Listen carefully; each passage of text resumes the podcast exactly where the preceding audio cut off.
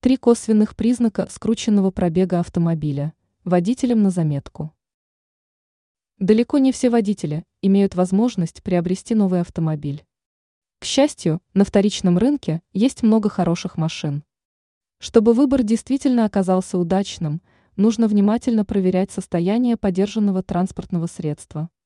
Некоторые недобросовестные продавцы скручивают пробег, чтобы продать автомобиль подороже.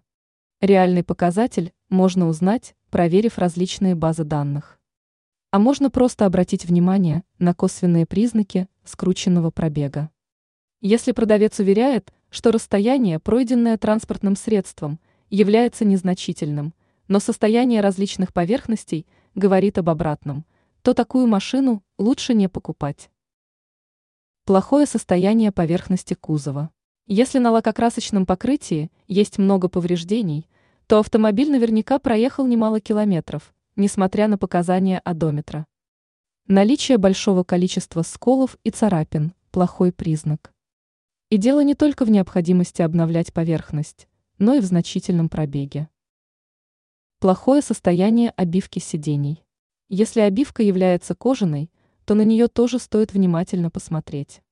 Признаком того, что транспортным средством часто пользовались, является наличие большого количества трещин на материале. Плохое состояние педалей. В машине с незначительным пробегом не может быть стертых педалей.